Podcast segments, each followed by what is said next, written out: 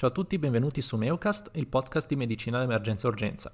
Io sono Alessandro e questa sera parliamo di cefalea, o in termini più ampi di dolore cranico. Questa che vi farò ascoltare è una conversazione molto interessante che ho avuto con il nostro ospite, il dottor Micheletti.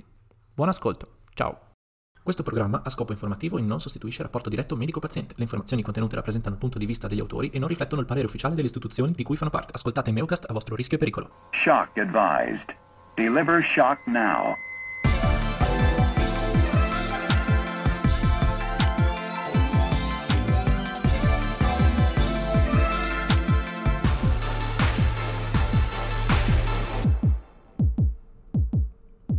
Ok, stiamo andando. Allora. Ciao. Beh, allora, eh... ciao intanto, io mi chiamo Nicola Micheletti, sono neurologo presso la neurologia A e Stroke Unit dell'ospedale Cecile Maggiore di Verona. Buongiorno Nicola, eh, posso chiamarti Nicola, giusto? Certo. Ok, allora oggi parleremo di cefalea in PS, giusto? Sì.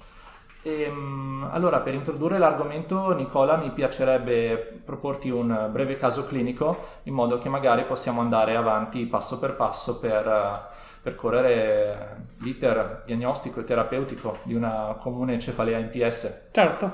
Ok, allora iniziamo. Um, facciamo finta che uh, arrivi in pronto soccorso una donna di 35 anni trasportata dall'ambulanza eh, che ha chiamato per mal di testa intenso.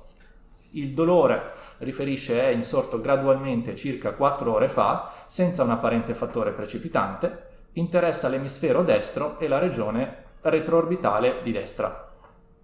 Il dolore, riferisce, è peggiorato da luci intense e suoni forti, tanto che la paziente indossa ancora gli occhiali da sole in ambulatorio del pronto soccorso ha avuto la nausea e episodi di vomito durante la giornata e ha chiamato l'ambulanza perché si sentiva così debole che non era in grado di guidare. Um, la paziente ha avuto altri episodi di mal di testa in passato, riferisce, nell'ultimo anno, ma mai così forti. Riferisce che il mal di testa le capita circa una volta al mese in modo regolare. Nega traumi, febbre, non riferisce sintomatologia attribuibile ad aura come disturbi visivi e dell'olfatto, non ha nulla, nulla di rilievo in anamnesi e non prende nessuna medicina a casa se non la pillola anticoncezionale. All'ingresso i suoi parametri vitali sono nella norma, è vigile orientata fasica e non ha segni di lato. Le pupille sono normali, non sembra avere rigidità nucale e l'esame obiettivo toraco-addominale non c'è nulla di rilevante. Allora a questo punto facciamo finta che io sia in pronto soccorso e ti abbia già chiamato Nicola, quindi facciamo finta che tu fossi lì seduto vicino a me. E, um, potresti spiegarci un po' quali sono i primi passi per un approccio a un paziente di questo tipo? Possiamo già dire che si tratti di una cefalea? Allora, il caso che hai scelto eh, è un caso abbastanza paradigmatico di una emicrania e um, dal punto di vista di un primo approccio medico a un paziente di questo genere, eh, visto che stiamo parlando di una problematica che in realtà non ha avuto un esordio acuto senza prodromi, ma è eh, un problema che la persona aveva accusato già precedentemente, è sempre importante avere un'anamnesi, se possibile, di eh, episodi pregressi o meno e se l'episodio che porta eh, la persona in pronto soccorso ha avuto un esordio iperacuto o invece un po' più lento. Questo perché di norma le cefalee e le emicranie sono una patologia ad elevata frequenza ed incidenza nella popolazione e mh, mm, contestualmente sono anche delle patologie croniche.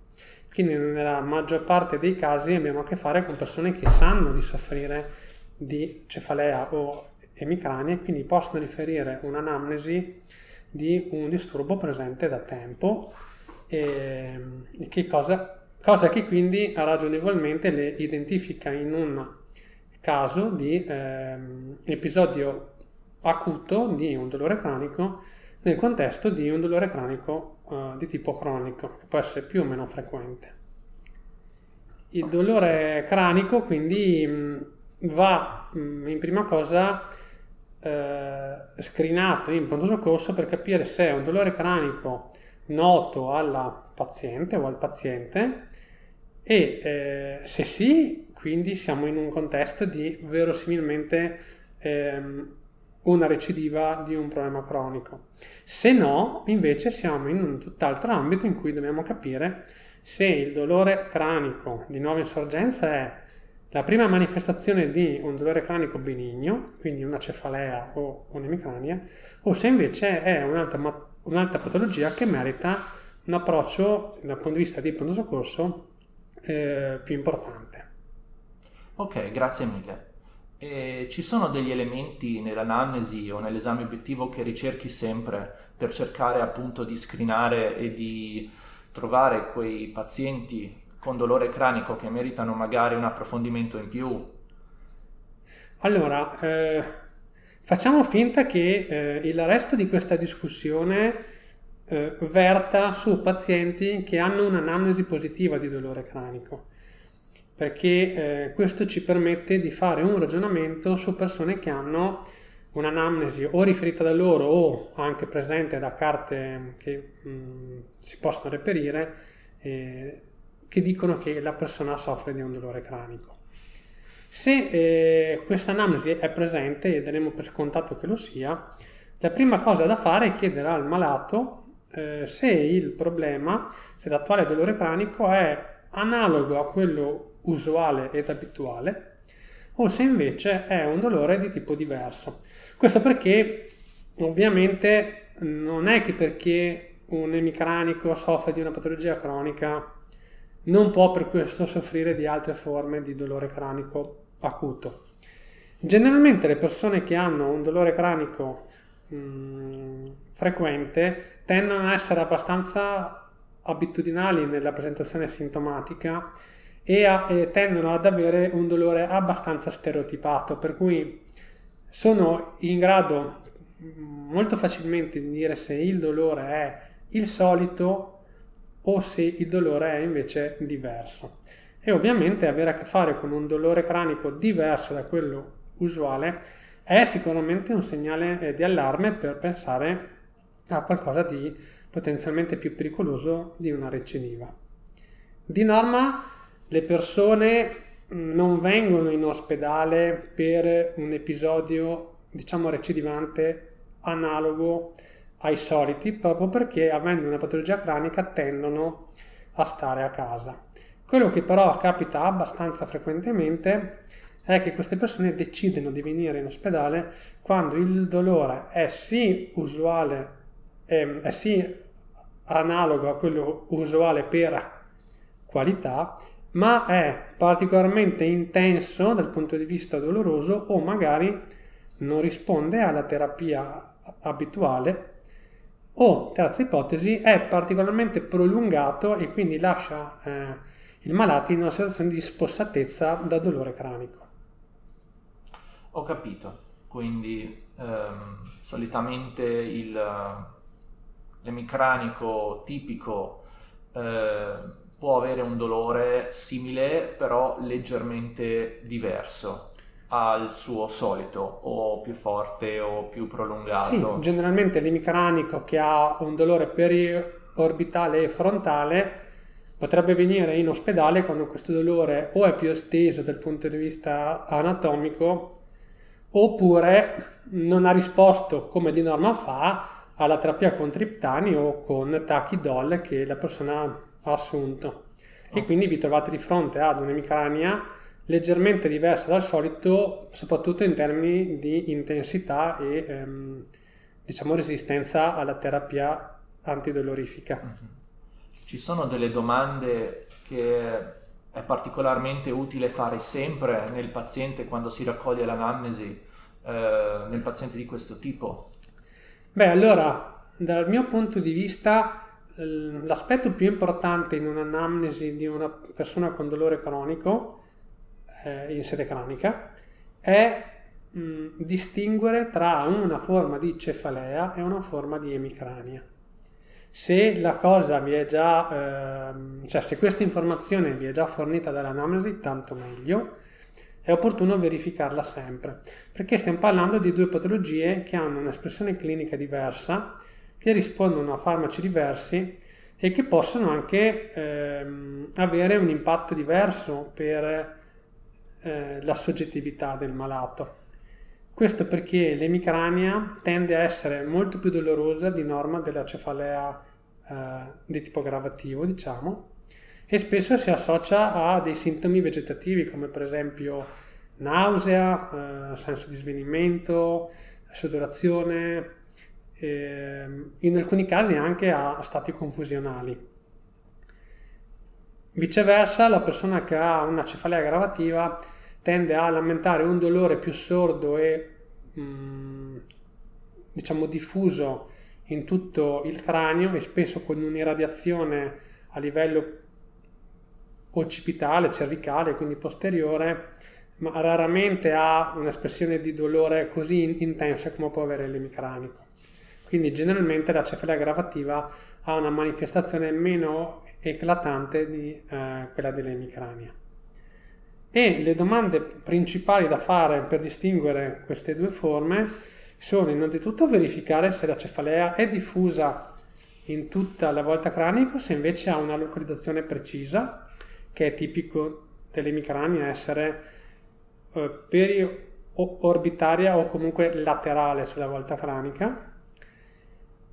Ed è tipico dell'emicrania avere dei sintomi associati che la cefalea gravativa molto raramente ha, che sono la nausea o franco vomito e poi eh, fono e fotofobia, cioè eh, un disturbo eh, che rende sgradevole sia la visione eh, di luci dirette o di oggetti luminosi, sia la percezione di suoni rumorosi.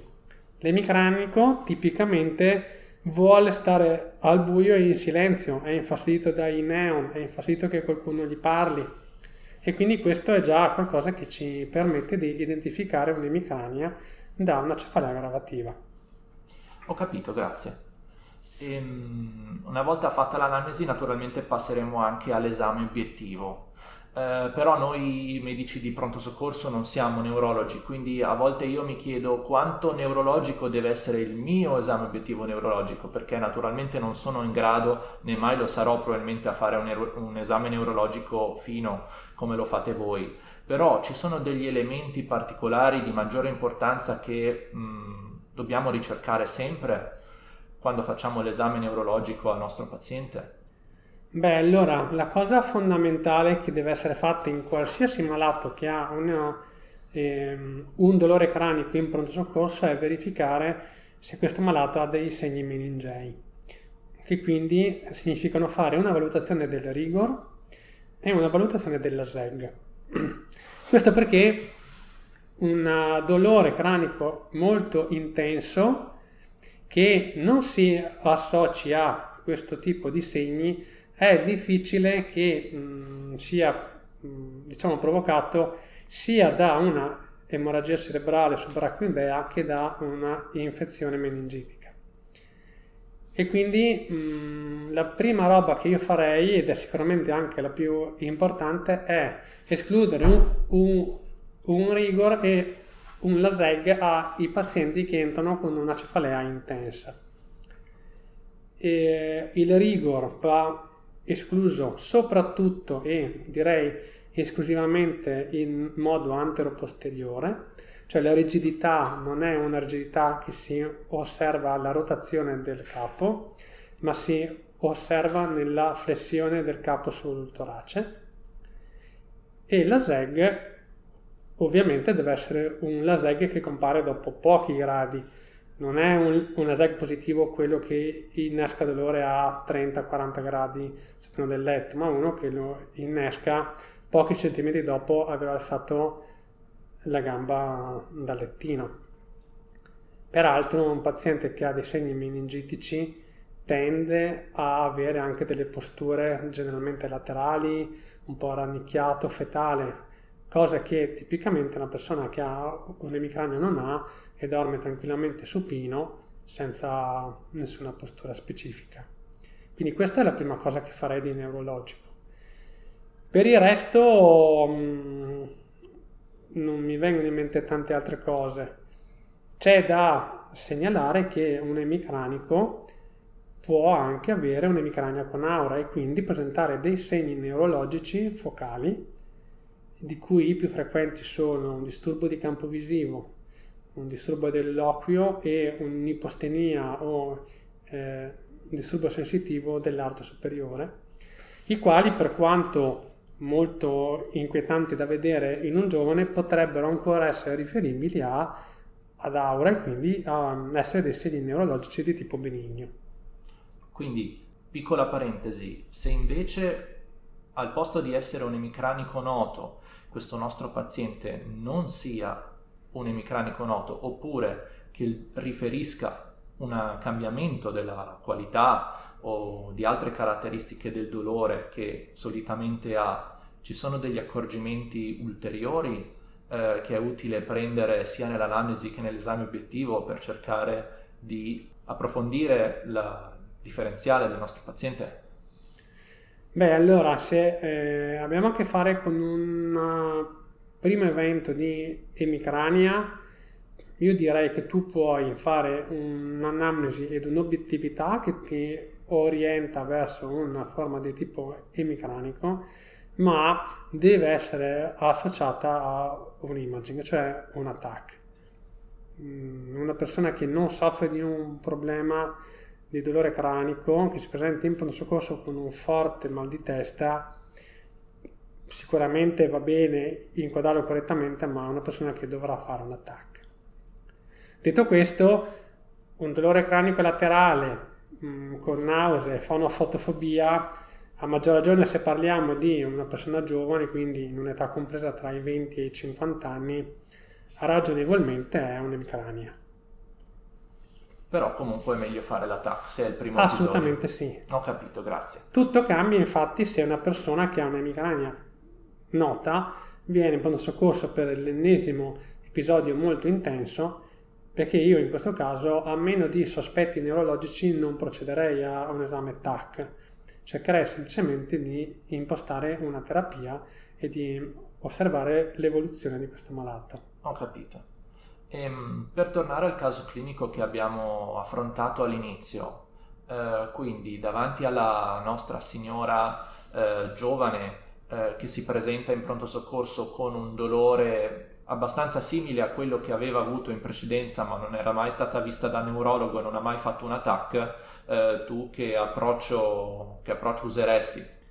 Ma allora, un imaging di base in un emicranico prima o poi dovrà essere fatto. Mm il che vuol dire che se una persona soffre di emicrania da qualche mese, lo sa, lo ha già notato, ma tutto sommato non ha mai fatto un imaging perché è sempre stata gestita a casa, in quel caso la signora merita un imaging.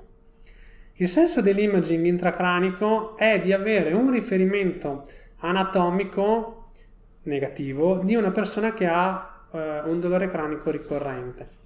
Questo perché c'è una piccola quota di dolori cranici ricorrenti che in realtà è sintomatico, quindi è dovuto a neoplasie cerebrali, malformazioni vascolari e quant'altro. Per cui comunque avere un primo riferimento di imaging è utile. Per cui se la persona in questo caso ha un'emicrania da 6 mesi, ma per una serie di motivi in 6 mesi non è mai stata vista e valutata da nessun medico, sicuramente è una persona che merita un attacco. Tutto diverso se la persona magari è nota a un ambulatorio o di terapia antalgica o di neurologia da un paio d'anni e ha già fatto un suo studio imaging che quindi la classifica come un'emicrania pura con imaging negativo e in quel caso si, si tratterà solo di gestire un, un approccio terapeutico in pronto soccorso.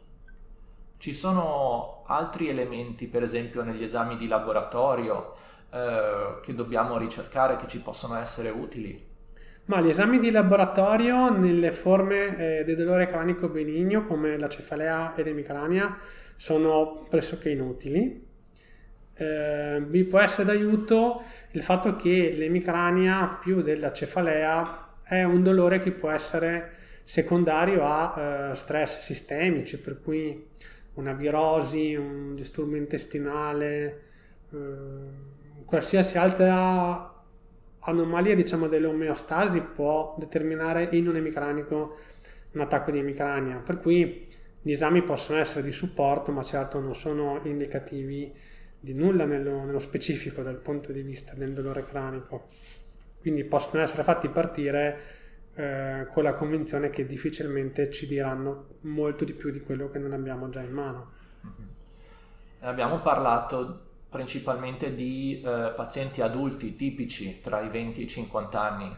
Eh, ci sono delle considerazioni da fare nelle popolazioni speciali, come per esempio nel pediatrico o nelle donne in stato di gravidanza o negli anziani?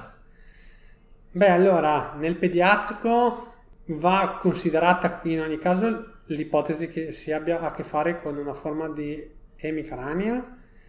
Non mi, non mi sbilancerei troppo nelle popolazioni sotto i 16 anni perché comunque sono una popolazione di pertinenza di un altro specialista. E, ehm, avrei un po' di attenzione invece eh, nella popolazione eh, sopra i 50 anni, quindi dai 50-60 in su, perché invece l'emicrania tende un po' a svanire con gli anni, sia nel sesso maschile che nel sesso femminile. Per cui un intenso dolore cranico in una persona sopra i 60 anni mi parebbe un po' più sospetto dello stesso dolore in un quarantenne. Quindi, insomma, um, per questa domanda ti direi che queste considerazioni, tutto sommato rassicuranti, mi sento che um, siano più corrette e condivisibili per una persona nell'età giovane o nell'età adulta. Avrei un po' più di cautela in un anziano. Ho capito.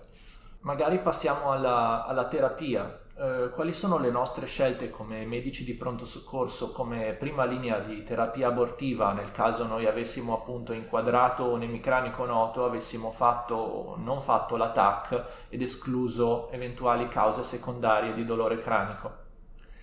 L'emicranico noto, che eh, sappiamo già non avere altre patologie, è un paziente che eh, può avere eh, un approccio difficile alla gestione del dolore perché può essere un, un dolore in fase cronicizzata e non raramente essere un dolore refrattario a comunque gli antidolorifici di uso eh, domiciliare.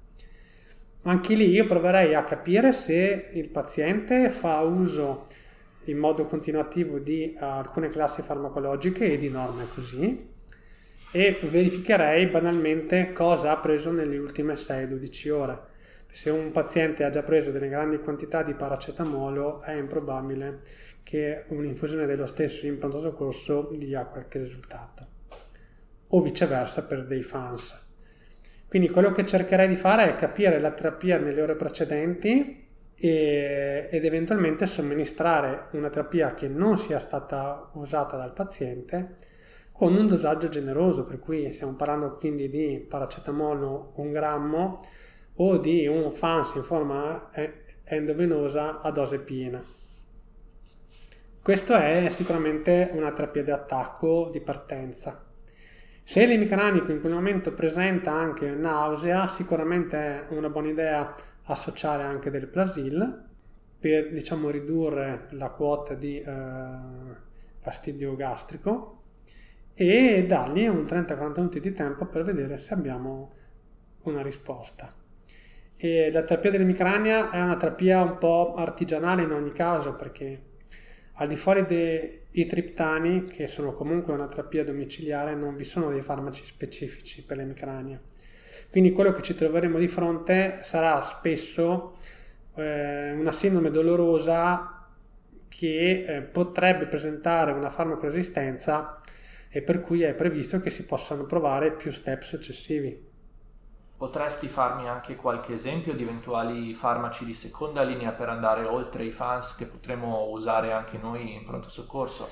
Beh, allora io metterei a pari merito eh, sia il paracetamolo che FANS per una eventuale prima linea, senza predilezione tra i due, anche in base al, alle preferenze del malato, che è una persona che magari ha sempre preso i FANS, in quel momento non gli fanno più effetto e in quel caso cambierei classe. Una seconda linea potrebbe essere una eh, terapia infusiva con eh, steroide, come per esempio Bentenon 4 mg. E in una seconda linea spesso si associa una quantità modesta di benzodiazepine, come per esempio mezza fiala di diazepam. Questo perché l'emicranico spesso ha delle componenti anche disforiche dovute all'intenso dolore e quindi una riduzione dell'ansia, di questo eh, senso di agitazione può essere di beneficio per il malato. Abbiamo già detto il Plasil, che può essere usato anche in prima linea nelle forme con un'intensa nausea, con un fastidio di quel genere. E tutto questo io proverei a tenerla come un'eventuale seconda linea. E una terza linea per l'emicrania potrebbe essere eh, l'infusione di ehm, 100 cc di mannitolo al 18%, che è un antiedemigono eh, usato soprattutto nelle forme di edema cerebrale, che viene usato in off-label per l'emicrania eh, senza avere mai chiarito esattamente qual è il nesso causale del suo effetto, però in alcuni casi può dare un risultato. La caratteristica del manitolo per l'emicrania è che deve essere infuso in volo rapido, quindi i 100 cc devono essere fatti scendere ad alta velocità, quindi in corbinetto completamente aperto. E anche in questo caso eh, si vede come, come, va il paziente, quindi gli si dà eh, per ogni step direi un 30-40 minuti. Eh, ma è stato necessario nella tua esperienza ricorrere agli, oppio- agli oppioidi per il trattamento della, dell'emicrania? Allora, raramente sono stati usati proprio perché parlavamo prima di un disturbo doloroso che ha una gestione un po' artigianale, gioco forza quando si fanno gli step diciamo preliminari e questi falliscono, eh, di fatto l'arma finale che noi possiamo avere per un dolore è usare un oppiaceo. Bisogna cercare di avere una certa accortezza proprio perché spesso l'emicranico ha nausea e sappiamo che gli oppiacei tendono ad avere un profilo non particolarmente favorevole in questo senso, quindi proverei a eh, non somministrare per esempio il tramadolo che spesso si associa in, in un modo spiccato a questi sintomi o spesso presenta sintomatologie vegetative sgradevoli per il malato. E in qualche caso ho avuto degli ottimi risultati banalmente eh, con della morfina solfato che eh, si inietta sottocute o anche in vena, metà fiala, eventualmente ripetibile e può dare de- degli ottimi risultati. Ho capito, grazie. Ho letto che mh, mm, ci sono anche delle forme di mm, cefalea dipendenti dall'uso degli antidolorifici, giusto? Eh, in, quel, in, questo caso, quando si sospetta un tipo di cefalea di questo tipo, mh, mm, cosa Beh? Allora, quella di cui parli tu è ehm, la cefalea o comunque l'emicranica del politrattato. Eh, sono spesso persone che hanno una forma di dolore cronico a cui eh, si associa tipicamente un abuso mh, di farmaci e che quindi le rende particolarmente difficili per il trattamento proprio perché le persone tendono a essere molto più smaliziate dei pazienti normali e quindi a casa vengono già con un'assunzione di paracetamolo, eh, FANS e in alcuni casi anche steroidi proprio perché mh, già da tempo che loro usano ed abusano questi farmaci.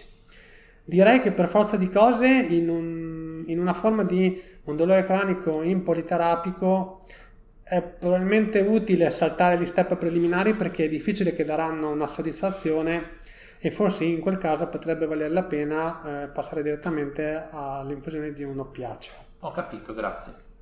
Ehm, adesso veniamo ad uno dei punti che mm, preferisco ed è il momento di eh, chiedere la consulenza, nel senso quali sono le emicranie o cefalee in cui io ho bisogno di chiamarvi? Oppure ci sono dei, dei casi in cui posso saltare questo step e magari indicare una visita specialistica breve eh, di follow up? Ma allora la tua priorità in pronto soccorso deve essere avere fatto una diagnosi corretta ed aver impostato una terapia che sia corretta ed efficace. Quindi eh, per quanto riguarda la diagnosi ne abbiamo parlato prima. Se tu sei convinto che la persona in oggetto abbia un, una recidiva di cefalea o di una emicrania e a quel punto hai impostato eh, una prima linea di trattamento, puoi anche provare una seconda linea prima di, di chiedere una consulenza neurologica la quale in linea di massima ti darà come consiglio quello che stai già facendo. Quindi io direi che se sei sicuro della diagnosi puoi tranquillamente provare i primi due step di terapia ed eventualmente sentire il neurologo per un parere su, eh, diciamo, proseguire con il terzo step o se invece lui ritiene utile fare qualcos'altro. Invece eh, credo che abbia più senso chiedere una consulenza se tu ti trovi di forma, se, se ti trovi di fronte ad un paziente eh, che ti dà qualche incertezza sulla diagnosi, vuoi per un dolore un po' diverso dal solito, vuoi per un dolore molto più prolungato del solito, vuoi banalmente per un paziente che ha un dolore simile al, al suo solito però si presenta con un neurologico che non ti convince o con degli esami del sangue francamente alterati che ti puzzano di qualcos'altro. Per cui in definitiva ci può stare chiedere una consulenza per una persona che ha eh, una cefalea o, o un'emicrania, più secondo me se hai un dubbio diagnostico che non se hai una perplessità terapeutica. Perché a fronte di una diagnosi corretta di emicrania, un neurologo non farà altro che procedere con step plurimi di terapia fino a che la persona non avrà una riduzione del dolore e i farmaci sono questi. Quindi dal mio punto di vista la eh, consulenza è più giustificata o in ogni caso più utile di fronte a un dubbio diagnostico che non una perplessità terapeutica. E quindi prova a partire con una diagnosi e forse dovresti chiedere a te stesso, sono confidente con la mia diagnosi di emicrania recidivata? Perché se la risposta è sì, un neurologo, mh, oltre che l'obiettività, ti darà da fare una sequenza di farmaci che sono quelli di cui abbiamo già parlato. Quindi io direi col partire in ho confidenza con la mia diagnosi? Se la risposta è no, è sicuramente utile parlarne con un consulente. Ho capito. Quindi nella terapia d'attacco eh, acuta della cefalea, la terapia abortiva, eh, i triptani non hanno un ruolo. Allora, i triptani sono una classe di farmaci che funzionano esclusivamente per le emicranie, non hanno nessun effetto nelle cefalee gravative o muscolotensive, hanno una particolarità che generalmente sono efficaci se assunti nelle prime fasi dell'emicrania.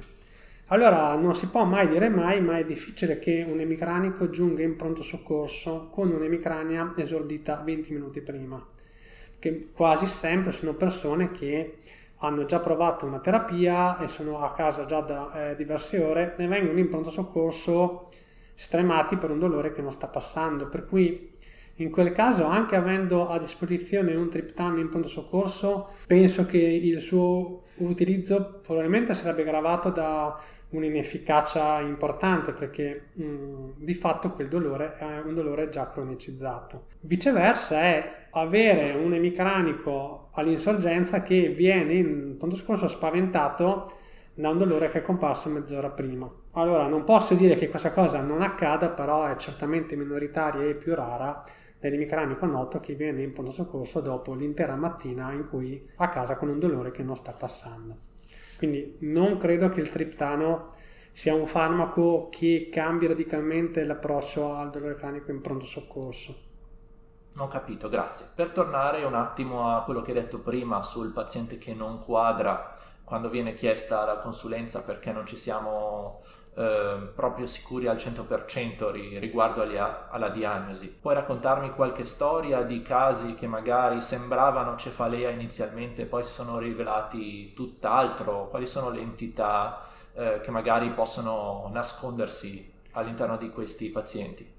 Beh, allora la cefalea purtroppo, in ogni caso l'intera categoria del dolore cranico, è una categoria molto sfuggevole e molto difficile a volte da maneggiare anche per lo specialista. Proprio per questo io insisterei molto sull'anamnesi perché avere a che fare con un paziente che soffre di un, di un dolore cranico ricorrente, statisticamente parlando, ci mette nelle condizioni di dire è molto più probabile che questa persona abbia una recidiva del suo problema di base piuttosto che non un altro problema. Ovviamente l'emicranico e il cefalalgico possono avere una meningite, possono avere una lesione espansiva cerebrale, eh, ma la possibilità che questo capiti è nettamente più bassa rispetto alla semplice recidiva del loro problema. già questo penso che ti possa dire che puoi avere un, un, tipo di confidenza maggiore nel trattare il cronico. Nel trattare invece il dolore cronico di nuova insorgenza, sicuramente è necessaria una cautela in più, a prescindere. Anche se la persona ha un neurologico pulito, è una persona che merita un'attenzione perché ha un sintomo doloroso di cui non ha mai, mai sofferto in passato.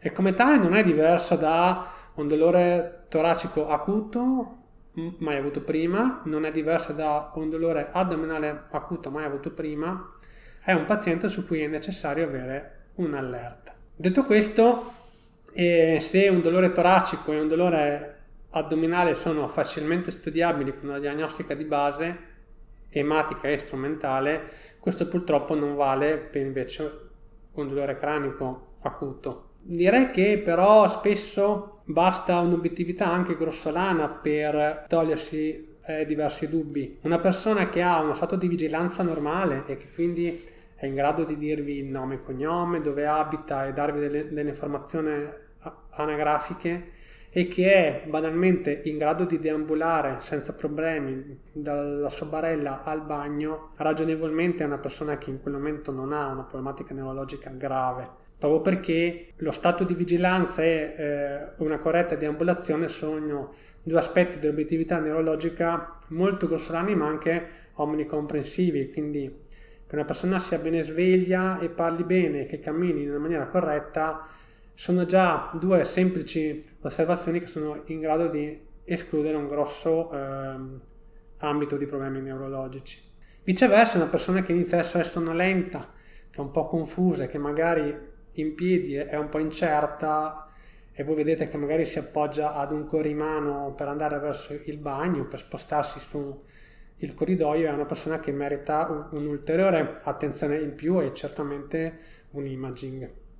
Quindi questo ti direi ecco che è una cosa a cui fare molta attenzione. Una cosa di cui avevamo parlato incidentalmente prima, ma poi l'avevamo un po' lasciato stare, parlando di popolazioni particolari, io direi che è una popolazione che merita assolutamente un, um, un'attenzione specifica sia la giovane donna incinta o nell'immediato post parto, proprio perché eh, sono mh, delle persone, sia le donne incinte che le donne con un parto recente, che spesso possono avere eh, dei disturbi della coagulazione eh, in corso e che quindi meritano uno sguardo più attento del normale per essere sicuri che non ci sia qualcosa che ci sta sfuggendo in quel momento lì.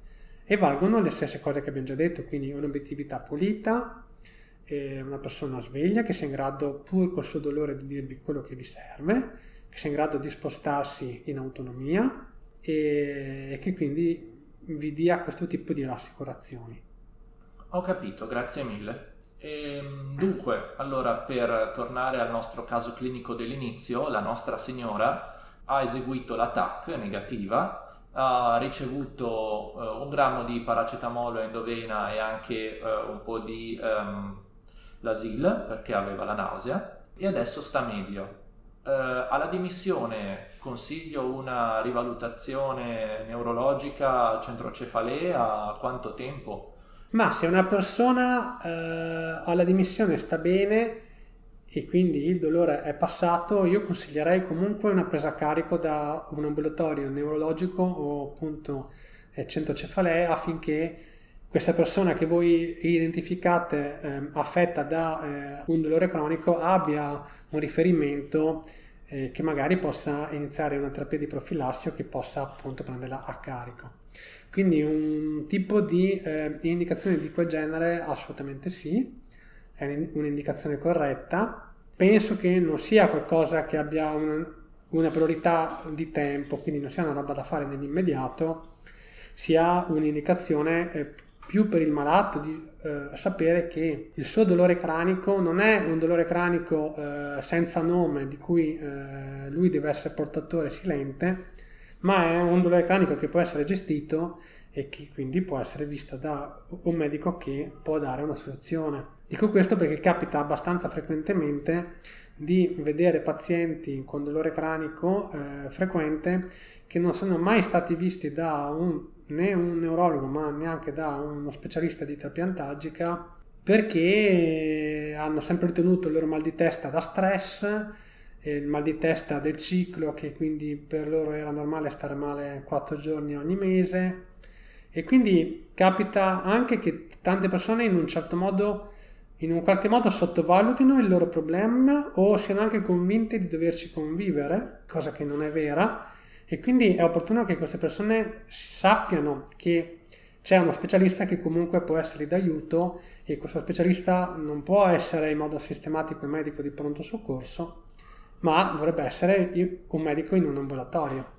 Però, eh, visti un po' i numeri e le statistiche, magari potrebbero dire se eh, ogni cefalea dovesse essere trattata e seguita da un neurologo specialista, finiremmo subito i neurologi. E quindi magari potrebbe esserci una tendenza nel futuro a ehm, delegare la gestione della cefalea anche ad altri tipi di, eh, di figure. Eh, tu cosa ne pensi? Voi eh, siete soffa- sopraffatti qui dai pazienti con cefalea? I numeri ci sono? Beh, allora i numeri sono molto alti e certamente è una delle malattie neurologiche più frequenti, se non in assoluto la più frequente. E io credo che proprio perché i numeri sono molto importanti, che della quota di persone con dolore cranico ricorrente una grossa parte abbia un problema abbastanza semplice dal punto di vista gestionale, quindi non ci vedrei nulla di eh, scandaloso nel fatto che queste persone non vengono seguite in ambito neurologico. Quindi alla tua domanda penso che sì, non, non ci vedrei nulla di particolare che un emicranico, magari donna giovane che ha un'emicrania 4 o 5 volte al mese venga seguita da un non neurologo. Per cui la risposta è assolutamente sì, può, può andare bene. Viceversa potrebbe essere il caso eh, di una persona che invece ha degli attacchi molto intensi, molto frequenti e spesso con una sintomatologia vegetativa che potrebbe valer la pena essere vista in ambito neurologico, però stiamo parlando di una malattia che una volta che la diagnosi è stata data e definita è una malattia di norma benigna che è vero che può causare un grosso impatto nella qualità di vita del malato, però non è generalmente evolutiva né lo mette in pericolo. Adesso sono usciti i, fa- i nuovi farmaci con anticorpi monoclonali, siamo in una prima fase eh, di terapia, quindi bisognerà anche capire esattamente quanti sono i pazienti che dovranno essere curati e chi li curerà. Però le attuali linee guida danno questi farmaci ad una quota abbastanza ristretta dell'intero pool di malati sono quindi quelli con delle forme più aggressive e più frequenti, che sono certamente minoritari nel numero totale di persone con dolore cranico. Ah, lo sapevo. Ok, grazie. Va bene, allora direi che per me abbiamo detto tutto. Um, ci sono due o tre punti di quello che ci siamo detti oggi che ritieni più importanti, degni di, insomma, di essere ricordati anche alla fine, un po' di punti riassuntivi ma allora, ehm, secondo me la cefalea e l'emicrania, quindi il dolore cranico, è più una problematica diagnostica che non terapeutica. Quindi io punterei ad avere una diagnosi sicura e punterei in tutti i casi a essere certi che la persona non abbia viceversa un'urgenza neurologica. Le tre grandi urgenze neurologiche che quindi devono essere sempre presenti nella nostra testa sono l'emorragia subarachnoidea, la meningite e la trombosi dei seni durali.